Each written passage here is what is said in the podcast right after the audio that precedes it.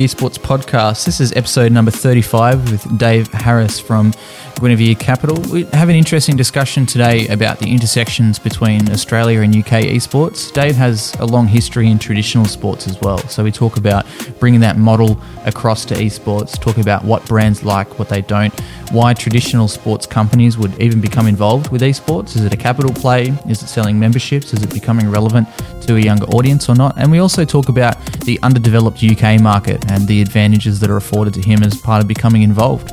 Once again, this uh, podcast is recorded live at IEM Sydney, the Intel Extreme Masters. We've got a whole bunch of content that's being released with people local and international coming out over the next couple of weeks. So hopefully you enjoy. Make sure you connect with us on Instagram and Twitter if you'd like to ask any questions. And uh, yeah, enjoy the podcast. We'll jump straight into an advert and get into it. PLE Computers is a retailer here in Australia that's supported Big since the start. We like working with them because they're such a promoter, supporter, and advocate for the grassroots and growing members within our community.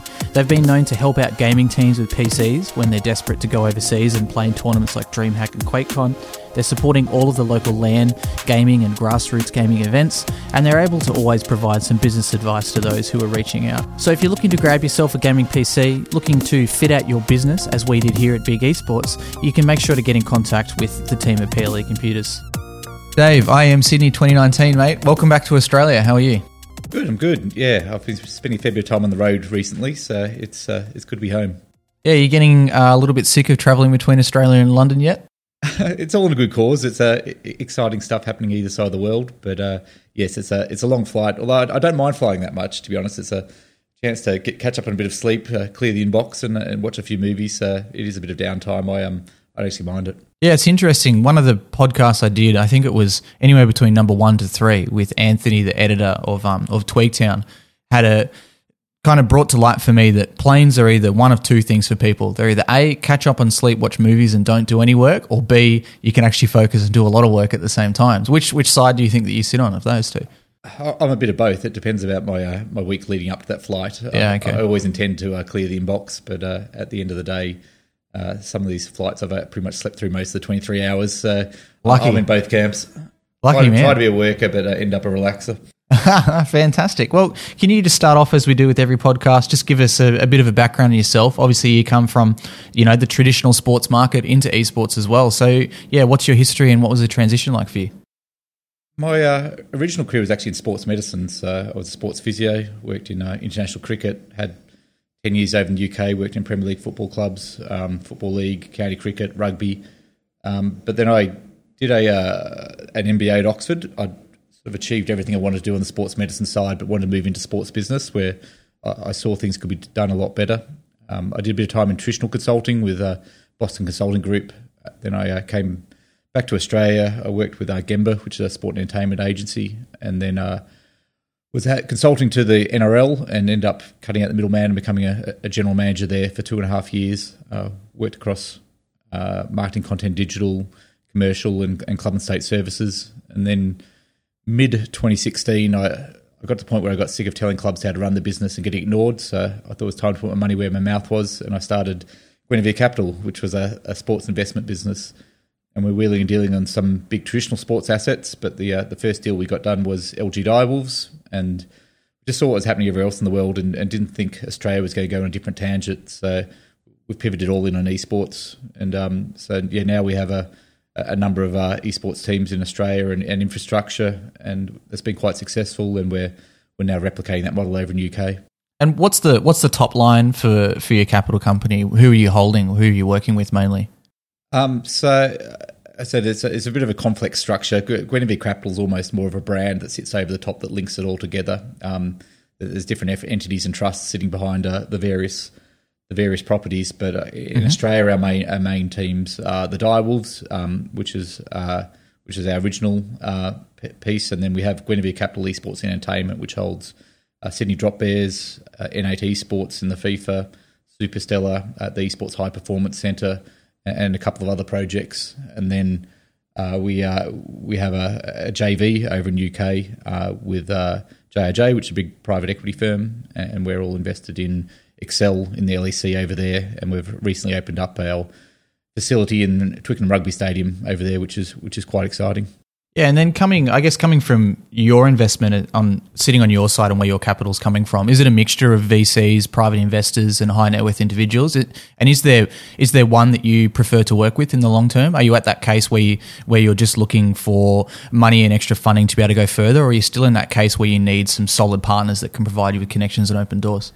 Uh, at the moment, we are actually uh, raising a, a, much larger um, pool of capital for a, a broader portfolio, and to be honest, probably broadening out a little bit more into sports media and tech. Uh, yeah. But up until now, it, it, has been more on a project by project basis, which which makes it harder because it's a it's sort of a different business case for every every major project coming up. Um, mm. We're lucky having that first move advantage. About two and a half years ago, we were sort of the first people from outside the industry with sport media entertainment backgrounds and a bit of capital to to come in. So obviously the, the valuations back then were um, a, uh, a lot uh, a lot more affordable than than now, where it's getting a bit more pricey. So mm. we, hmm. we, did need a lot of capital to get started. We coming from Boston Consulting Group, I had a, had a bit of a network, so we um it, it was more individuals who are passionate about the space. Um, we, we, sort of had raised some significant money for some traditional sports assets. Uh, when we didn't do that, so the money came back, but some of those people re-rolled into esports. Um, backing me as much as anything, just because uh, back then no one really understood the understood the space, and it was a yeah. a, a bit more of a punt. Um, but yeah, a lot of people, it's very hard to get VC or um, superannuation fund money. So a lot of the people who have invested us are actually uh, individuals who are involved in the space. So we've got venture capital partners, we've got um, uh, mm-hmm. uh, portfolio and finance managers for superannuation funds, we've, we've got people from um, financial public relations, but they're actually uh, investing their own money with us as opposed to they don't have the mandate to do it through their entity at the moment. Mm. So uh, I think it's particularly the, the amount of money we've been raising over here. It's it's sometimes harder to raise um, five hundred thousand is to raise fifty million. To be honest, just because the is a mm. little bit more niche. So uh, over here, it's, it's sort of amalgamation of um, of about sort of eight, eight or so um, people who have um, are reasonably high net worth and, and have a professional background. But uh, over in the uh, UK, where we're in the LEC, that obviously has a 10.5 million euro buy-in just for the license mm-hmm. itself. So that, that's a massive step up, and um, that's where we've partnered with um, a, a, private equity firm in Mayfair which is uh, which has been fantastic. And I, I, think that's the great thing about these uh, franchises is they're they're a genuine asset as far as you, you actually have a slot in the league. Uh, in, in, perpetuity, you're a, a long-term partner, um, so there's no threat of relegations. You have have something there that you can build an investment case around for a a more traditional investment firm. Yeah, and a little bit of a tangent, but especially for those who are new to VCs and how that works. What's the potential conflict of interest when a person is a is a portfolio manager at a VC, but they're introducing their own personal capital and personal time to you? Does that then block that VC from working with you in the future? Does that cause concern if the VC does have extra interest in esports or current holdings? Uh, it's the opposite actually. So it depends on the on the partner deal at the at the VC firm. But in these cases, the deal was um, has to be open. If one partner goes in, it has to be opened up to all the other partners and the firm itself. Mm-hmm. Um, so we, we obviously talked them all through it. But uh, being a, bit, a, little bit more niche in, in this case, it was just the one partner that came in, and a, a, lot of people are coming in at the moment. Like in Australia, it's it's not massive money, and they're using it as an education process. So mm. I, I always say to people it's very hard to, to do desktop research in, in esports. The best way is to actually get get in with someone who, who has some experience and actually go on the journey with them. Um, yeah, you don't have to put in massive investment, but by uh, um, it's just like paper trading versus real trading in the share market. The, the, the mm. best way to understand it is actually sort of have work a go. with the right people and, and, start to get involved, and then you can double down and ramp up from there. Yeah, yeah, hundred percent. I think that's a really good explanation, and it makes sense. It's exactly the same as the feedback that I give to investors as well is you need in esports you need to get your hands a little bit dirty and it doesn't cost too much to do so. You're not going to lose a twenty million dollar portfolio because you've invested in a B tier esports team, but you're going to learn so much over that period of time. And not even with investors, right? With brands too. You know, becoming involved. I think there's there's a bit of a change in the market, and I'd love for you to expand on this now. We talked a little bit off off mic about this, about how a lot of teams are having trouble selling those long term sponsorships because it's a big it's a big investment. It's a big ask for a brand. Not only does the brand need to invest in you, but they also need to invest in signal boosting the campaign and the time of becoming involved with you. So maybe campaigns are the way forward, which is a cheaper, you know, slightly arm's length way for these sponsors to become involved. Are you finding similar things too? Yeah, very much so. Um, I said it's always been a, a massive education process. For mm. we all know there's a, a, bit of a generation gap there. The sort of the the over thirties who are the decision makers haven't had that exposure to it, and the uh, the yeah. thirties sort of have more of a an understanding of the space. And I've been through this a, a, number of times. Esports is actually quite a disruptor. So the uh, obviously the, the, media valuation agencies, etc. They're they're more focused on your, your, traditional media where they're getting their clip and, and where they're comfortable measuring. Whereas mm. Uh, one of the challenges of, of esports is the metrics aren't quite there yet for the apples to apples comparison. So you need someone within the brand to put their put their head on the chopping block because uh, it, it's harder to to actually just point at a point a report and say this is what we're getting. Um, so yeah, I, I, think de-risking it, and that's what most brands say that they, they just want to do a campaign these days, and it's a it's an easy entry point. Um, as I was saying, we've we've done some um, some one-off campaigns in, in the past, and and then from there they've built into into long-term partnerships. But it's it's hard to ask someone to marry you on the first date sometimes. yeah. So it is good to um yeah do a couple of things together to work out work out um uh, where the opportunity is right, and and then build from there. Yeah, yeah, you're 100 percent right, and it's it's interesting want to expand on that what you said about having one kind of uh, person inside who's willing to put their head on the chopping block. And this is a direct example that happened to me. So i was talking to a large uh, like a large multinational um, you know, there were about four of them in the room. We were talking about some different things and then started talking about influencers, started talking about Shade, which we launched recently, uh, the importance of reaching out to new markets. Got a lot of pushback from three of them saying, look, we already advertise a lot in newspapers and magazines and billboards, and, you know, we're more set on doing this kind of thing. You know, we're probably reaching these gamers anyway. But then sometimes you have this one, one guy who's sitting in the room and he's almost like the underground resistance. And he goes, no, you're all wrong. And he explained, I follow this esports team. I only buy things that Summit 1G tells me to buy. I only consume my content on Twitch TV and YouTube. So all of your advertising that's on traditional TV, radio, billboards, I have not seen in the past six to eight months. And this is someone working inside the company. And sometimes, you know, it's sitting on our side of the fence. It's fantastic. You're like, yes, thank you. We've got this lovely underground resistance guy sitting on the inside that's willing to, yeah, kind of sing us from the from the treetops. Yep, yeah. You need that, that internal advocate, which is which is the key in the, in the non-endemics. Obviously, the endemics they they get the space. Yeah, hundred percent. So for you, um, raising funds, where where are you at at the moment as far as series go? How many how many funding rounds have you gone through? Um, yeah, so it hasn't really been that traditional uh, sort of uh, seed Series A type type progression. We've um, mm-hmm. um, as I said, we had a, a, a, number of people who who chipped in for the original uh, portfolio uh, over in over in Australia. Uh, and then we've sort of been raising more on a, a project by project basis. So yep. um, our, our, shareholder agreement for sort of just the, the core the core um, Guinevere Capital uh, piece is actually um, existing shareholders need to get rights for future rounds before anyone else is bought in, and we've never been able to bring anyone else in because the uh, the initial shareholders have, have, kept doubling down and not wanting to get diluted. So, oh, fantastic! Um, which is great. So we ha- we haven't been raising a, a, huge amount of money over in Australia, but obviously significant. Uh, but over in uh, UK, that's where the, the, the, big money has been so far. Um, mm. And as I said, with a, with a 10.5 million euro buy-in for that for that franchise slot, which is public, and we obviously had to raise a fair bit beyond that for, for operational costs. That's a um, mm. that, that's a big step up over there. So at the moment, we have we have Excel, um, we have the uh, the portfolio over in Australia, and we're actually working through at the moment of uh, how we can consolidate everything. Uh, we have a a cross ownership issue at the moment because we own a top tier team in, in both Europe and um, Australia in League of Legends. So mm. uh, we're going to have to do a divestment at some stage. If any of the viewers out there want to buy the, the top uh, League of Legends team in uh, Australia, let's have a chat. But um, we are uh, at the moment, as I said, moving towards a, um, a broader portfolio. Our, our, view is that sports, media, and tech are all converging, and esports is at the at the head of that convergence. Uh, but yeah. at the same time, esports alone is sometimes seen as a a, a bit niche. Um, it's really easy to get people excited about esports. It's very hard to understand a business case enough for them to get through a, an investment committee. So mm. I'm working with a,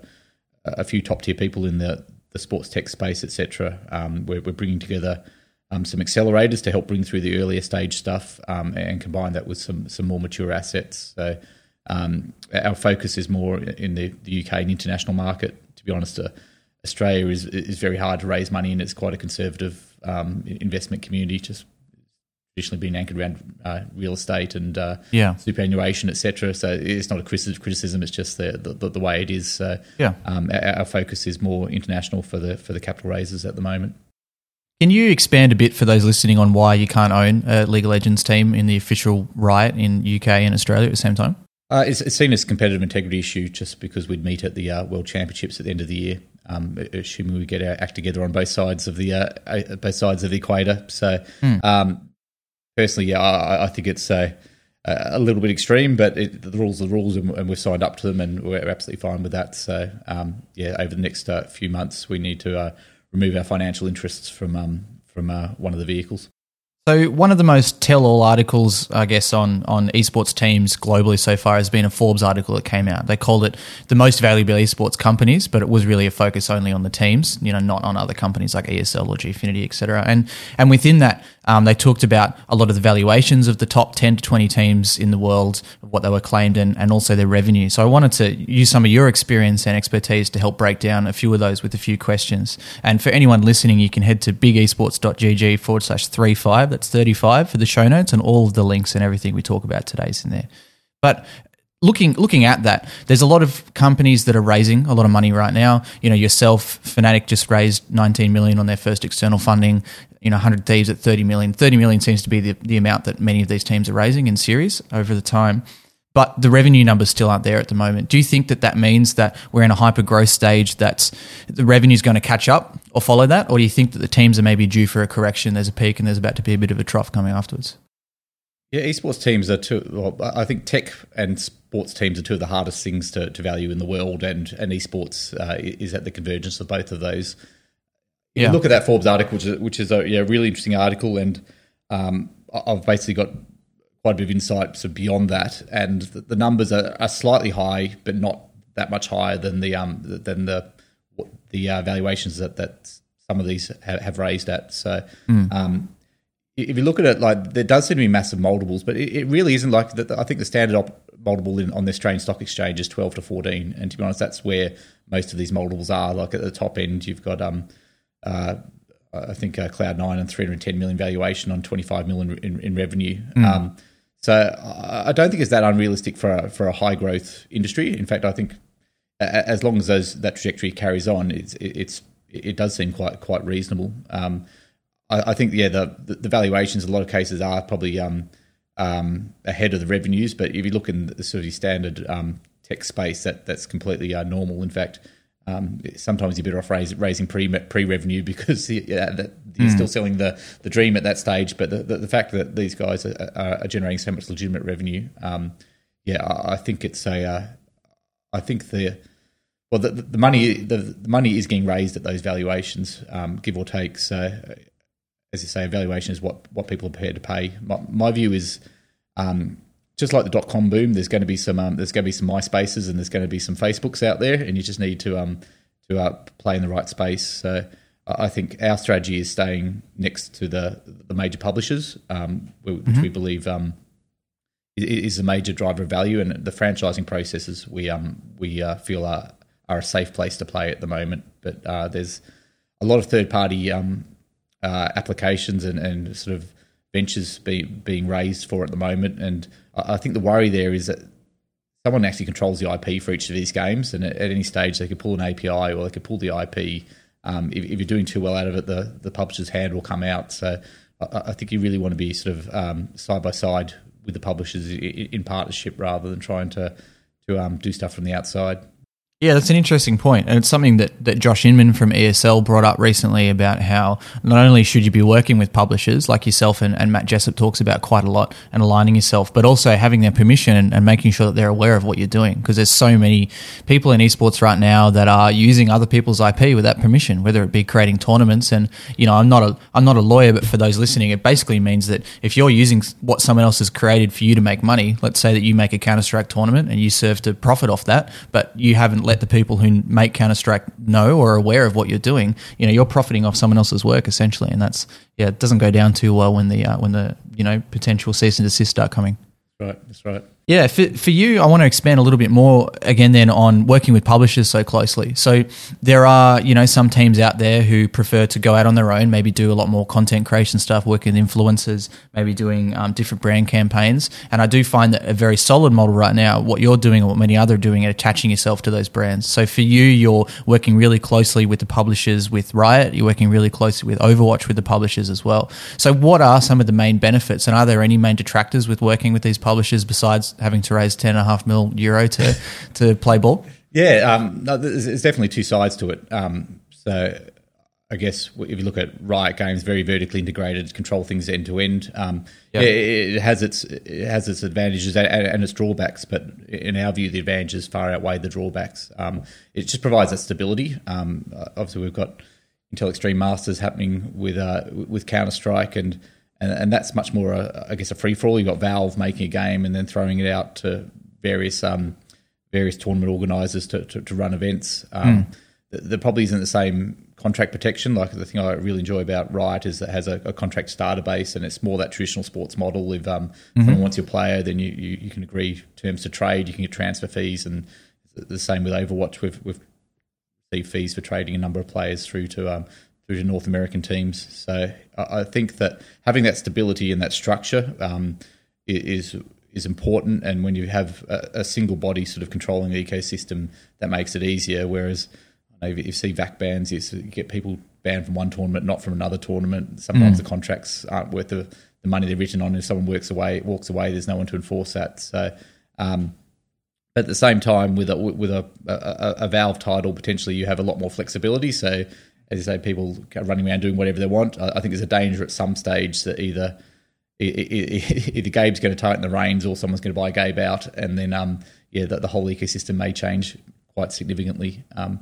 I, think an IMG or a Microsoft or something at one stage could actually um, swallow um, swallow uh, swallow Valve up if if the uh, the founder had a change of heart at one stage. Obviously, he's quite passionate about uh, things at the moment, but it's a incredibly interesting business at the moment. Obviously, Steam and they have different revenue streams to the to the, to the standard publisher but um, mm-hmm. yeah, I, I, think the free for all model um, isn't going to grow as far um, as the the publisher driven model with the, with the franchise leagues as Activision Blizzard are and and uh, and Riot are at the moment. And I think if you look at Ubisoft and some of some of those other publishers, they're starting to move more towards that model as well.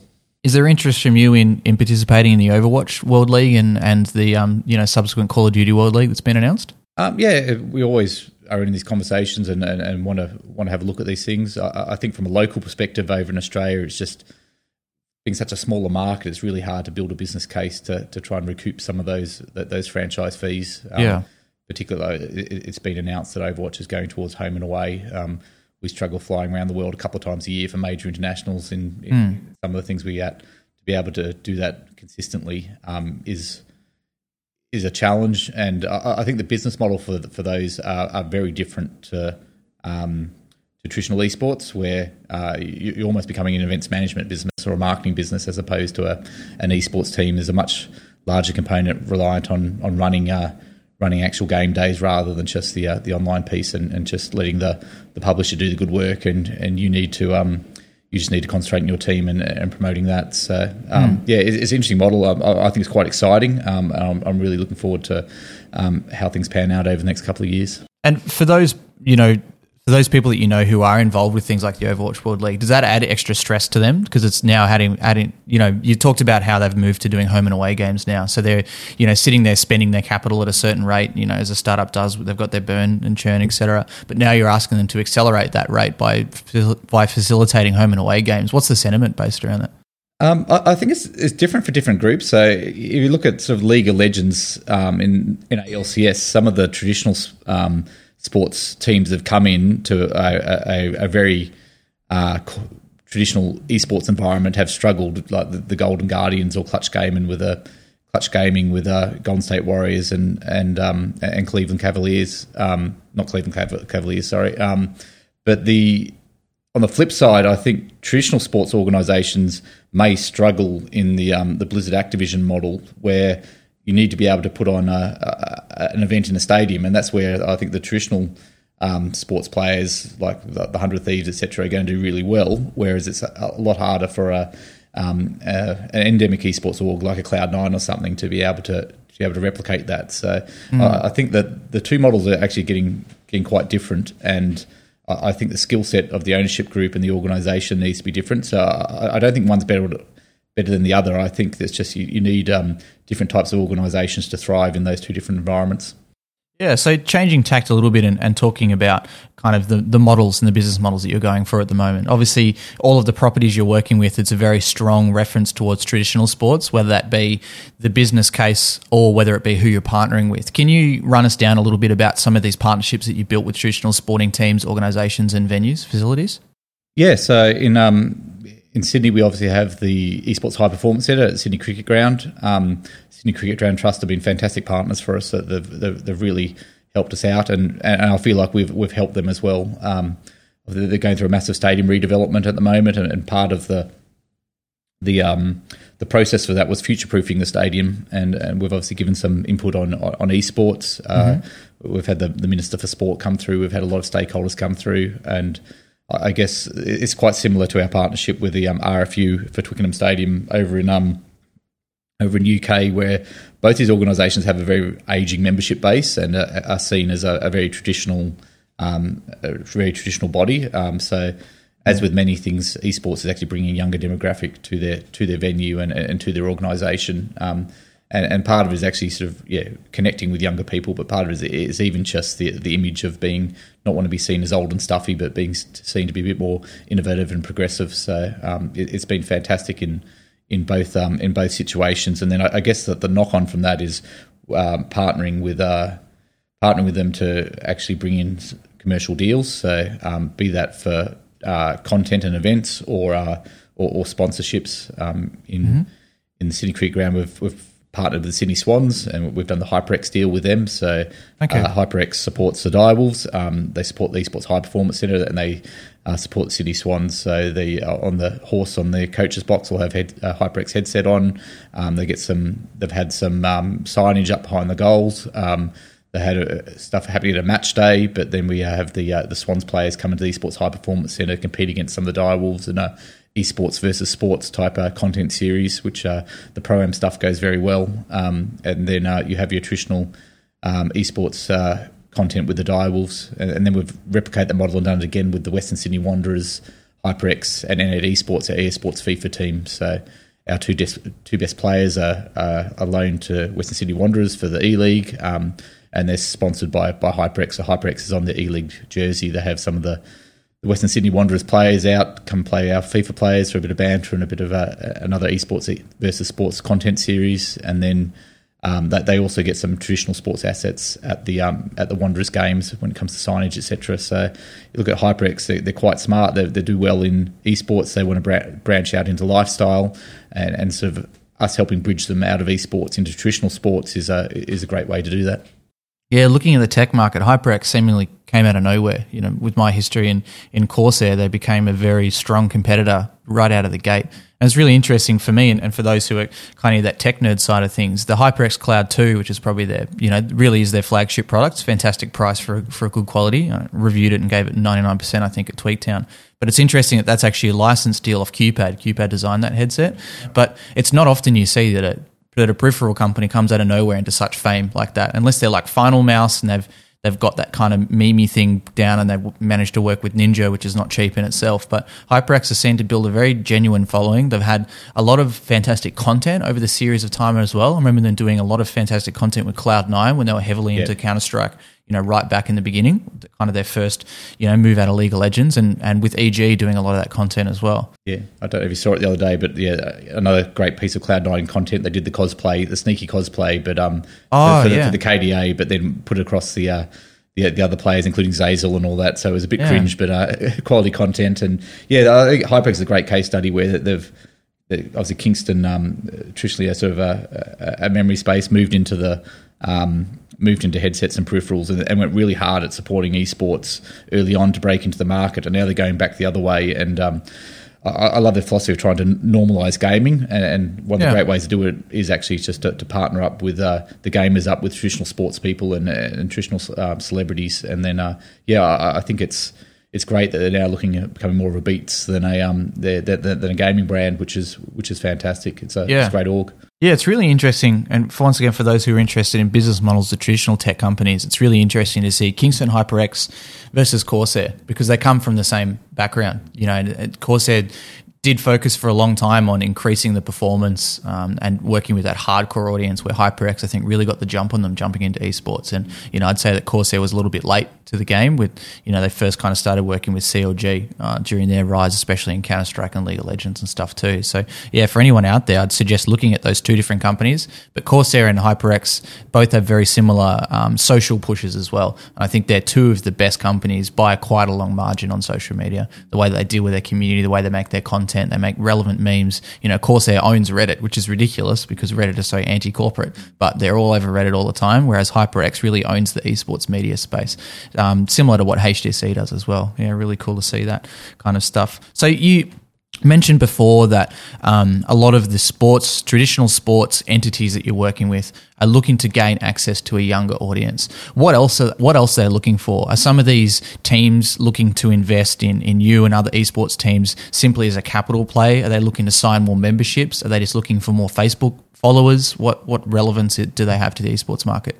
Yeah, I think it needs to be more broader than, than just a, a, pure investment. There needs to be synergies for the, the traditional sports players come in, but it'll be different for every team. So if you hear Nigel Smart talk about the Adelaide Crows investment, they're in a unique situation in in uh, Australian sport where they sell out their most of their memberships, their, their match day, their, their, their sponsorships. So this mm. is actually sort of expanding their market, both um, uh, locally and internationally. So um, they see it as a different play, and now they're getting involved more in the, the high schools programs and the grassroots, and that's where AFL has always had its strength with the Auskick programs, with those junior development programs, sort of capturing the fans from a very young age. Um, whereas if you look at you look at Justin Rosicky at, um, at, the Bombers when he talks about it, it's it's much more. Um, uh, they don't sell out the stadium, but so this is a way of connecting with a, a, a younger audience, and but it's not as simple as um, make them an esports fan, then they're going to come to the footy. Um, some of these people will never be um, fans of AFL, but they've still made a connection. They've captured the data. They have a relationship with a um, with a younger fan base, which again, when it comes to,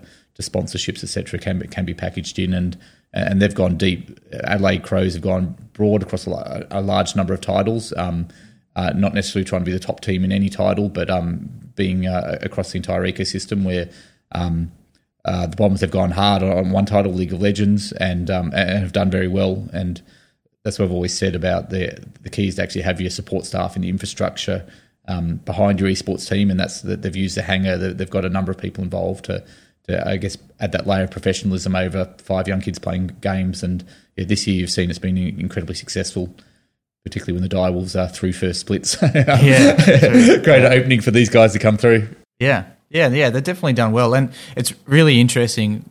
Anecdotal um, thing for that is I know someone who's gone the opposite. There was a guy that did a lot of my mentoring courses, an avid Dota fan. And for those who aren't aware, usually Dota fans are, are anti League of Legends fans. They're, they're very fierce competitors in games. And he's been a Bombers member his whole life. And when the Bombers got into League of Legends, he went, All right, I'm going to start watching League of Legends now. So it's gone both. Yeah. It's gone the full way around 360. Yeah. But you're 100% right. And I think that, you know, it's a, I talked in podcast 34, which we recorded live yesterday, but you know, they're released weekly about kind of why we created Shade and Shade Crew. And it's similar similar um, to what you were saying about HyperX, about normalizing gaming, but also about what these traditional sports people are looking to do. And my opinion is that everyone's a gamer these days, and a lot of our talent at Shade, it's never really been cool to talk about the fact that you're a gamer, but now it's bringing that to light. And if nothing else, it's an extra touch point. Because I think if you go to the footy and you look at all the 21 year old males who are in the audience there, a lot of them play a bit of Fortnite on their phone or on a console. They play a bit of FIFA and stuff as well. So now it's validating them across to another market. And it's even, if nothing else, bringing a second touch point. Like this, this guy that I mentored with the fact that, okay, I really did like the Bombers, but maybe they sit on the shelf for esports every now and then. But now it's Bombers 24 7. It's Bombers in esports and it's Bombers in traditional sports. So he's doubling down. Yep, yep, I agree. Yeah, 100%. So, yeah, we talked about some interesting things, but once again, want to change tack just a little bit now to talk a little about about UK esports and its development. So a lot in this podcast I've focused on, you know, what's happening in the Australian New Zealand market. We've also talked about what's happening a lot in the North American market. So now we've got got you over here. I'd love to talk a little bit about UK and, and also the wider EU. For someone who sits outside of the market, such as myself, it looks like the UK market is underdeveloped to where it should be, especially when you compare it to what's happening over in Sweden, you know, championed by NIP with with the Nip Burger and McDonald's. They've got their own chocolate bar. Um, you know, there's funding from the government for things like DreamHack. Um, esports is a sport in Norway, I believe now, um, partly due to Astralis and the massive rise of them working with sponsors like Audi and, and large capital players and a player owned organisation and such. Can you give me a quick rundown on where UK esports is right now and, and maybe some of the things that might have been holding it back and you know whether I'm right at all in my assumptions? Uh, yes, you are right in that it's behind, but um, I said it's actually a, a, an opportunity. That's why we're there. Uh, we, were, we had the first mover advantage in the Australian market to an extent uh, when it comes to uh, investing capital and bringing sort of that traditional expertise from the outside, and, and, we've done exactly the same in UK because it has been. It's obviously massive in Europe esports, but UK has been behind. We we spend a lot of time talking about why that is, and uh, to be honest, I, I, think having a strong traditional sports culture can sometimes hold back your your esports culture. Um, okay, but. It, we've got the same thesis as when we came in in here. I think there's three points that that lead to that that hockey stick moment in esports, which Australia's been through over the last couple of years during our time uh, involved, or three years now. Um, it's the big uh, non-endemic sponsors coming in. Um, so when you're getting your, your quick service restaurants, your Hungry Jacks, your McDonald's coming in, etc. Um, the major events coming. Uh, you can talk to your blue and face about esports, but until you actually go to one of these events um, and can touch and feel it, you, you, don't really get it. And the fact that Intel Extreme Masters is now coming into its uh, third iteration, we've got the Melbourne Esports Open. People now get it. If you take a, a sponsor into that, see the roaring crowd and everything, they they understand it doesn't matter if it's computer games, tiddlywinks, or basketball in the middle. It's just that shared experience and that yeah. something uh, people are passionate about. 100%. I agree. And the third is traditional sports getting involved. Um, and, and, like it, it doesn't actually sort of change the underlying numbers at all, but it just actually gives gives it that stamp of authenticity and and people um people actually it almost validates it, which is um again is silly, but at the same time with that older generation, particularly all the decision makers, be it investment or or sponsors, are generally in that category. Um, that they feel much more comfortable about it when a, when it's been attached to a traditional sport. So that's obviously happened in Australia. There's some major events coming through um, UK now. We feel like the uh, the, the, big academic sponsors um, are going to sort of cross out of Europe and into UK, where a lot of the, the brand spend actually is um, in London, and um, and yeah, we, we, see things like the EPL, as in Little E, the E Premier League, and things kicking off. Um, I don't think that's a massive initiative, but it's that first step for the traditional brands, um, traditional sports brands crossing into esports. So we feel like we've timed it really well. Um, better too early and too late in these things. Um, and then, yeah, at the same time, one of the great things about Australia is it's a smaller market where you can win stuff and get onto the international stage. In UK, I said it's been a great route to actually be the the UK um, member of a European competition in the LEC. So we have, um, yeah, huge belief in the LEC, and they've really been shooting the lights out compared to other other um, English speaking regions for, for League of Legends. Um, and then to be able to sort of be the, the flag bearer for for UK, we, we, see Fnatic more as a global brand, not a UK brand. So we feel mm. like it's a great position to be in. With uh, with with the UK market, who are they looking at for the future? You know, obviously here in Australia, the tech spend is very similar to North America. The esports, um, you know, high performance aspect and the teams and the branding is very similar to NA. And you know, quite often we say here in Australia that we're anywhere from three to eight years behind North America, depending on what's happening. So, who does the UK look to for the future? Um, to be honest, I think Europe is actually forging its own future, and like it used to be in some circles seen as the poorer cousin to to um, to North America, but mm-hmm. to be honest, it's actually overtaking it at the moment. Um, from an investment point of view, obviously, there's a lot more investment flooding in from North America because the traditional sports owners over there are all billionaires and, and like it as an add-on, whereas in Australia, there's definitely no billionaires owning um, traditional sports teams. It's been mm. a hmm. disaster when they have. If you look at unless they want to become a millionaire, right? yeah, that's right. Yeah. Um, whereas I, I, I, think Europe has uh, actually been developing more sustainably. It's not people throwing the checkbook at it. The the, the orgs all need to be run um, run, run properly, and I, I, think that's led to um, led to them pulling away. And I said, if you look essentially what they've done with Riot at the LEC, they've, they've brought in some people from the outside um, to, to really properly commercialize it, get the content strategy and everything everything right. And um, if you look at the leadership they now have at the LEC, um, it really is pulling away. And and Europe is actually a, a larger market size than um, than North America. Obviously, with variety of la- languages and some fragmentation, it can be a challenge. But I, I think at the moment they're bridging that really well. And um, but at the end of the day, if we're in the main English speaking country in the, uh, the the the biggest league in the in the world, which we think it will be um, when it comes to at least the English speaking world outside of China and, and, and maybe Korea, uh, we, we, feel it's a, a, great place to be. Can you touch on the LEC and the differences between that and what happens here in Australia, the OPL, or, or over with the NALCS in America? Yeah, so there's, there's 13 regions uh, around the world for, for League of Legends, and you, would probably say there's there's four or five major regions in Europe, North America, Korea, China, and, and then you've still got LMS, which is Taiwan and um, and Hong Kong and, and maybe Vietnam, sort of on the fringe, and then a, a bunch of um, smaller or developing regions. Um, it all feeds into the same sort of um, uh, global system. So we, we all get places in the uh, the mid season invitational or, or, or, the world champs at the end of the year. Um, not that I actually believe the numbers, but if you look at the the Direwolves at the World Champs last year. There was 52 million people apparently watching one game. Um, right. And really, that was against Edward Gaming, the Chinese team. So I'd imagine the majority of those were, were Chinese eyeballs. But um, yeah, no, no, matter how big the, the, actual number is, it's a hell of a lot bigger than the biggest sporting event in Australia, which is um, State of Origin, which has about 4 million people watching it. So mm. the, the, numbers are huge, and it's, it's great to be part of that ecosystem. But I, I guess the difference is um, just from a market size, uh, Australia, and this goes across all all industries, not just esport, is a much smaller market. There's less less brand dollars. Um, there's a, a, smaller ecosystem. So I, I, think if you look at the viewership stats, it's probably about ten times over in um over in Europe to what, what we get in Oceania over here. So mm-hmm. um, it, it's just a bigger play. Um, obviously, they can justify a, a, huge buy-in for a franchise over there, where um, over here it's it's not as um it's not as viable to to sort of charge people that to to buy in. Um, and the problem is, without that buy-in, you don't have the same sort of um, uh, revenue to try and kickstart the, the central ecosystem and, and get and get things rolling. So it's a um, mm-hmm. it's a challenge over here, just being subscale, I guess. Um, but at the end of the day, it's you're still part of that that one bigger publisher and organisation and league, which is uh, which is exciting. So, if, unpacking some of what you talked about with Australia versus UK and NA, um, the first mover advantage is basically gone here in Australia, and the cap is much smaller. So, what is the advantage, if any, with joining into Australia, the ecosystem at this stage?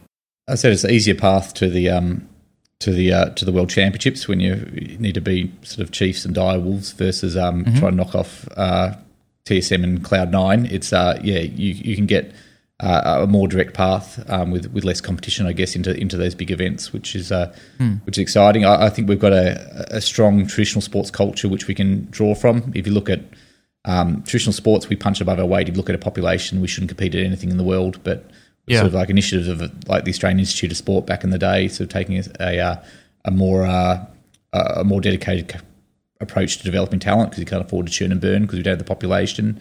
Um, I think that's a competitive mm-hmm. advantage um, over here. Um, and even though um, the, the, chance to pick up a, a, major organisation for, for very little money is probably past now, um, you're going to be up into seven figures uh, for, for buying into a, a, serious org over here. It's still mm-hmm. a hell of a lot less than the um, the, yeah, the, eight eight or nine figures over the over the uh, in other places in the world. So yeah, um, yeah, the, the, chances to, to pick up a, a really economical um, uh, developed franchise are probably past here, but it's still a much better value than um or much uh, much lower risk for, for your investment over here rather than the bigger numbers you have to do elsewhere. Yeah, and I guess you can be, you know, you can be a much bigger fish in a smaller pond, right? And yeah. I think one of the advantages Australia brings is like what you said, is it's a very sport heavy nation. We punch above our weight, not only I guess in sport, but what's really interesting to me is technology. You know, people like Atlassian, and there's been yeah. a lot of very successful blockchain projects out of Australia, like Horizon State and Power Ledger, and and you know these kind of actual innovative blockchains. It's not just you know trying to get Lambos and, and make money. Yeah. Um, and also, what's been really interesting to me, and I'd love to get your thoughts on this, is we punch above our weight so much in the form of commentators. Do you think there's a special sauce that Australians bring? We've got people that have pioneered the commentary market, mm. like uh, you know TobiWan and Dota and GoDz in, in Dota as well. We've got a bunch of Aussies that are going between here and China all the time doing commentary. We've got people on the Counter Strike world stage right now with SPUNJ at IEM and such too.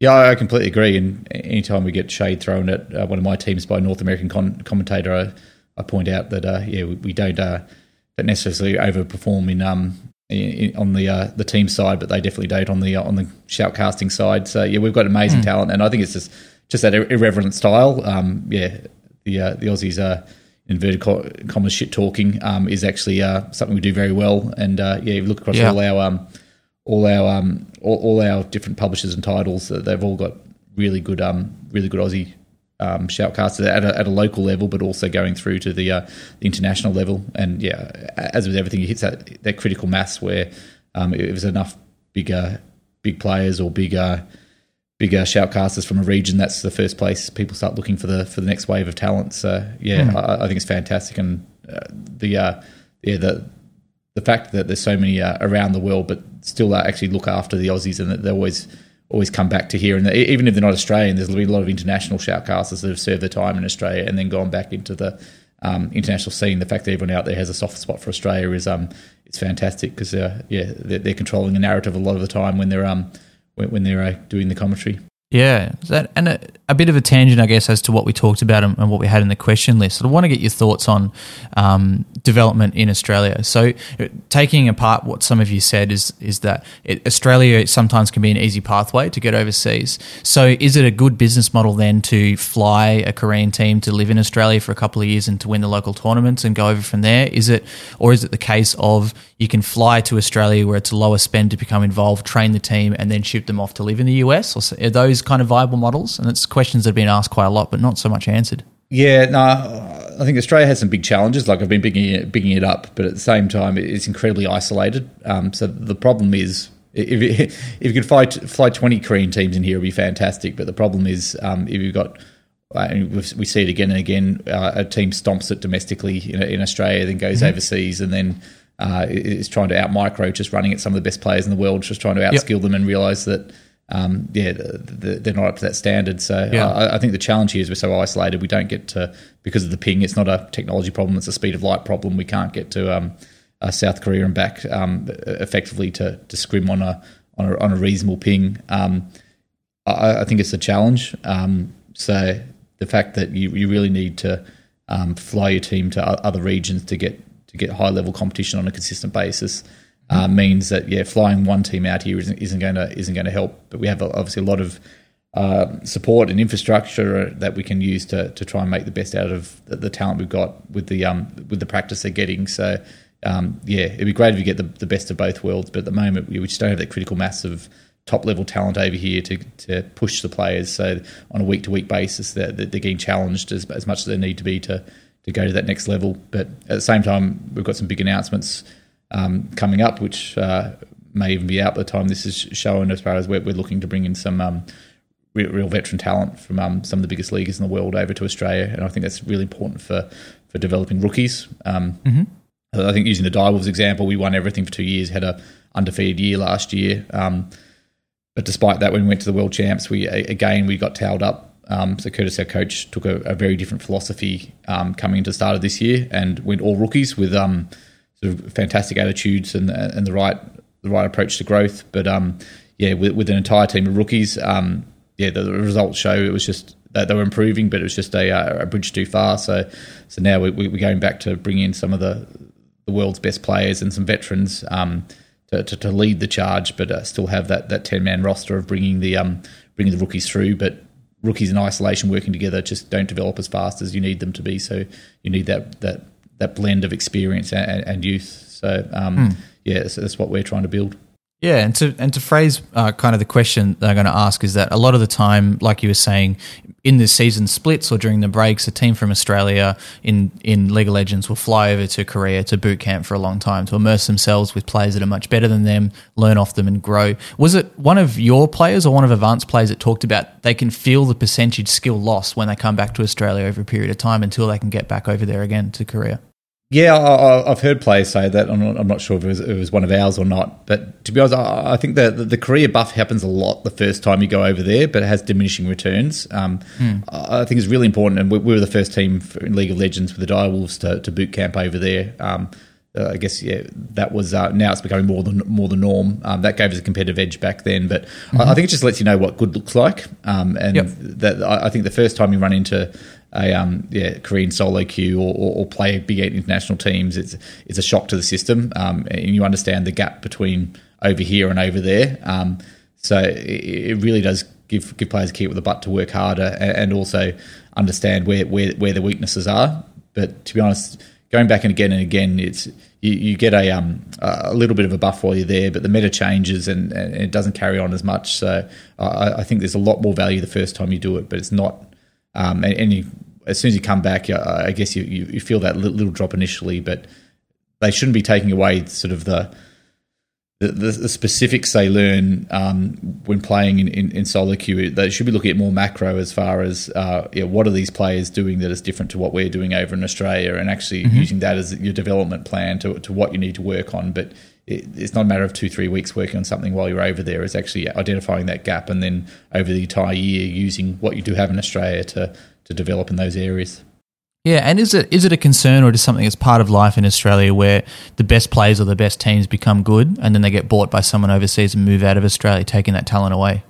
Um, as I said, as long as there's um, as long as there's transfer fees involved, then it actually does make sense. And our, our whole philosophy with the with the Sydney Drop Bears is we haven't spent 20 million plus on a OWL license where the top contenders team in the region, um, mm-hmm. hopefully in the world if we manage to win through here and uh, and through China, but um, our whole philosophy of bringing in talent is we're we're going to actively try and get them into the OWL. So our our, our whole whole mode is to actually um, build relationships with OWL teams and get them their opportunity up at that up at that next level. And mm. um, I, I, think we've had four four players and coaches go through already. Um, last night we announced Teeter Watts just gone to Boston, which is um, which is fantastic.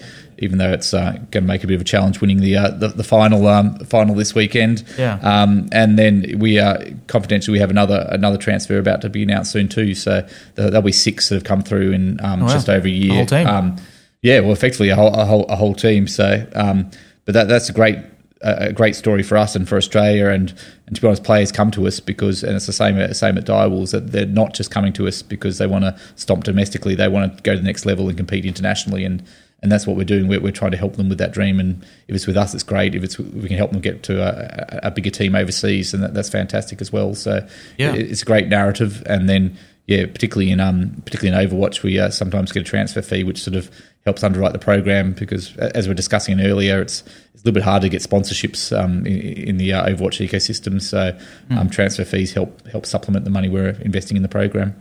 Yeah, that's fantastic. Yeah, six players over, and like we said, it's you know virtually a whole team yeah. that's been sent over to that space, and it's you know it's, it's, almost like you're becoming one of those select AFL high schools, right? You know, there's yeah. kids that are going to these high schools in Australia because they know that that's where the scouts are looking, that's where the development's going to happen, and they're going to get signed to the Magpies or Broncos if they're doing NRL or such after that. Yeah, exactly. As what we are saying before. Once you hit that critical mass, then, you have the relationships, and you have people looking at you, and then, you become part of that pathway through to through to their system. Mm, that and the fact that Drop Bears is probably the best name for a team in Australia. yeah, it, resonates quite well with. Uh, it's quite funny. There's, there's, two categories. There's people in Australia who get it, and there's people overseas that don't. But um, yeah, yeah. but still think it's a cool name. So it's uh, yeah, it, it's doing well. So hopefully, um, yeah, you never know. One day we may see it in the OWL, but uh, if not, let's uh, hope it just continues as a, a as a bigger a big contenders brand, and uh, I think it's exciting now that Overwatch contenders is actually feeding through to some international competitions and and to be, to be honest, even though the OWL is is global, I think you get more of an inter-region rivalry with the sort of um, the, the, seven regions sometimes. So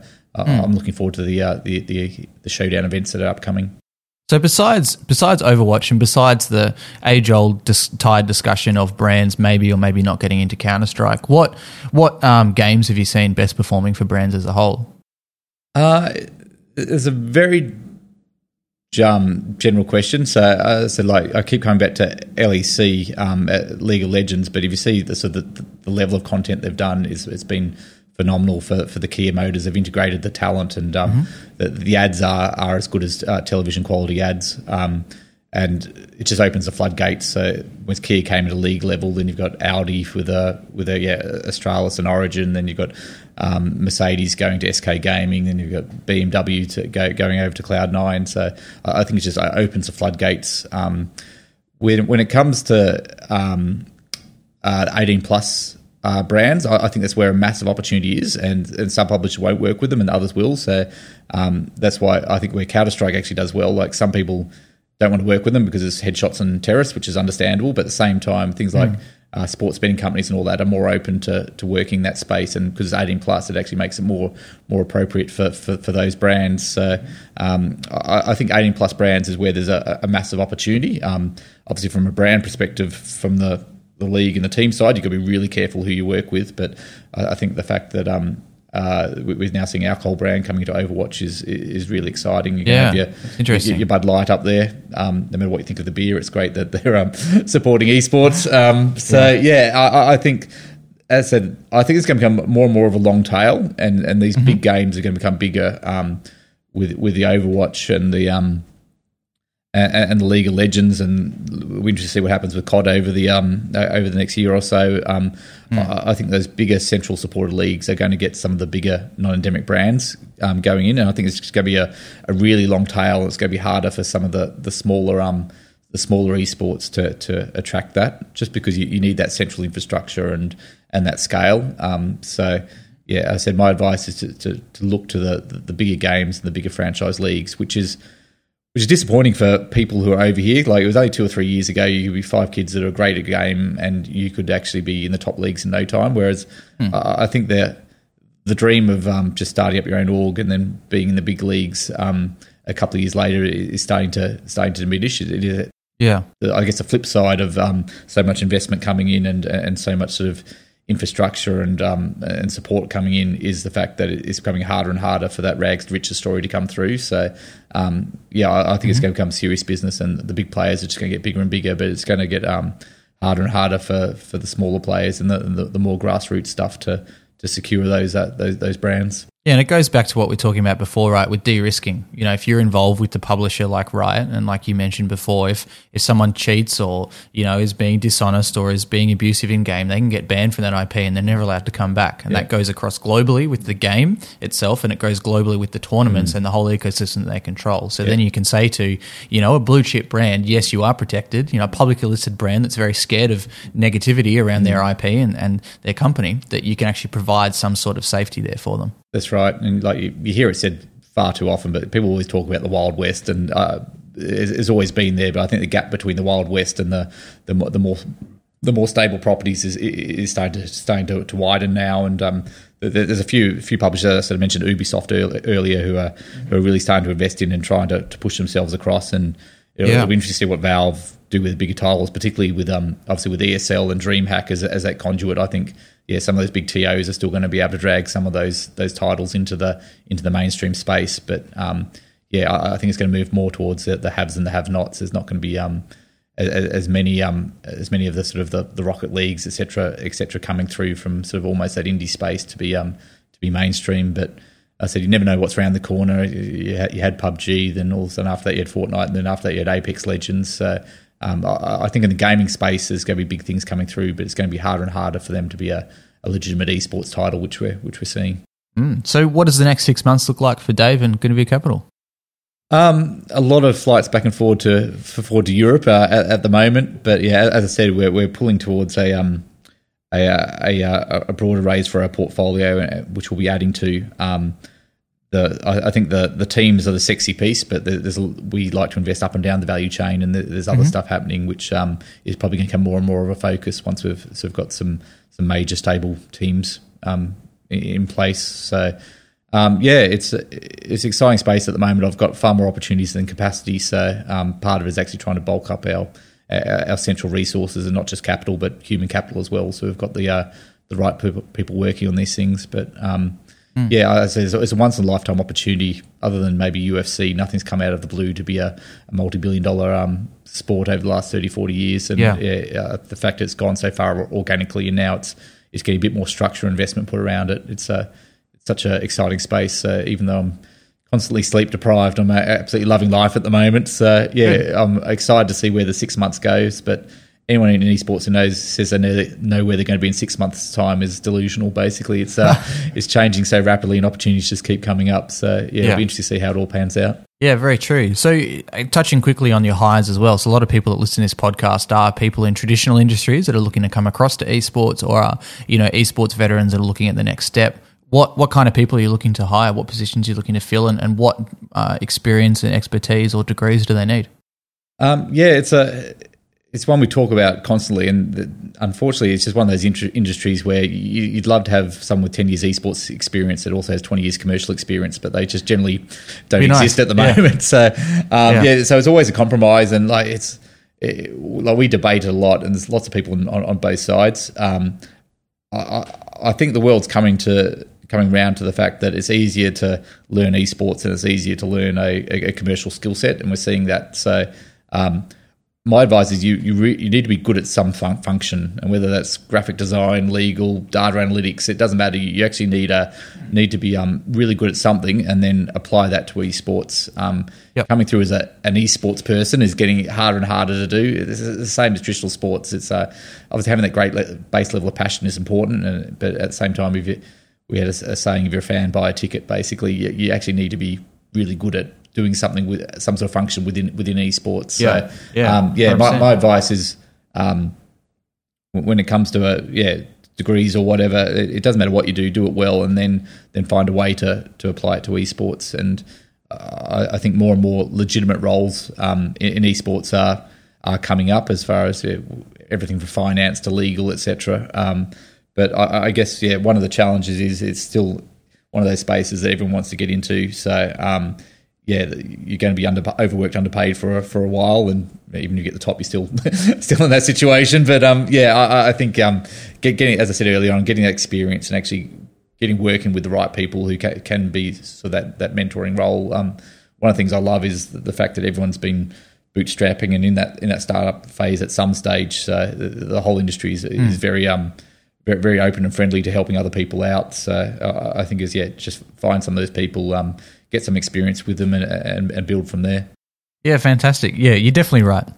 On the higher part, it's one thing I've talked about in one of the previous podcasts and before with people that come up to me and say, I want to get a job in esports. It's like saying, I want to get a job in cars. Do you want to be a mechanic? do you want to be a race car driver? Do you want to be an engineer? Uh, you know, or do you want to run the V8 supercars in mm. Australia? They're all mm. very different jobs. And yeah, you need to bring something across to esports, mm. whether that's some kind of relevant experience and or degree and a lot of passion. Yeah. yeah definitely to become involved in it because there's not many people that have cashed out yet, but it's starting to become a much more realistic thing that's Yeah. happening. You know, with with the sale of things, you know, MLG in the past, you know, Blizzard Activision picking that up and using that really well.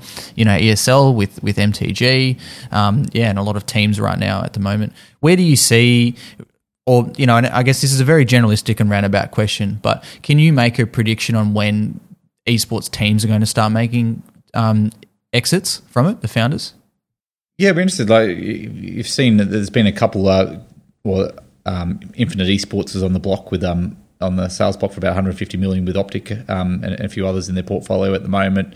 Uh, you, you see, Clutch has just been bought out by um by uh, 76ers and the Dignitas brand. So you you are seeing things happening, but to be honest, um, most people are the valuations are just going up at the moment, so it'd be silly to jump off at the moment. So what what people are doing, they're diluting themselves. They're taking um they're taking investment, whether it's all going back in or taking a little bit of money off the table. So um, yeah, I, I, I said while while it's on such a high growth phase, if, if you're passionate about it, like I don't know why you would exit at the moment, to be honest. Um, but um, yeah, I, I think it's smart to start taking a a little bit of money off the table and de-risking for you. So if you're you're all in on it yourself, then um, yeah, di- diversifying somehow. So um, yeah, it'll be interesting to see. But um, yeah, to to me, it would be, be a bit of a red flag if a, fla- a founder was trying to sell out completely at the moment and walk away. Um, Yeah. you'd be uh, you'd be asking some questions about what's going on in his org.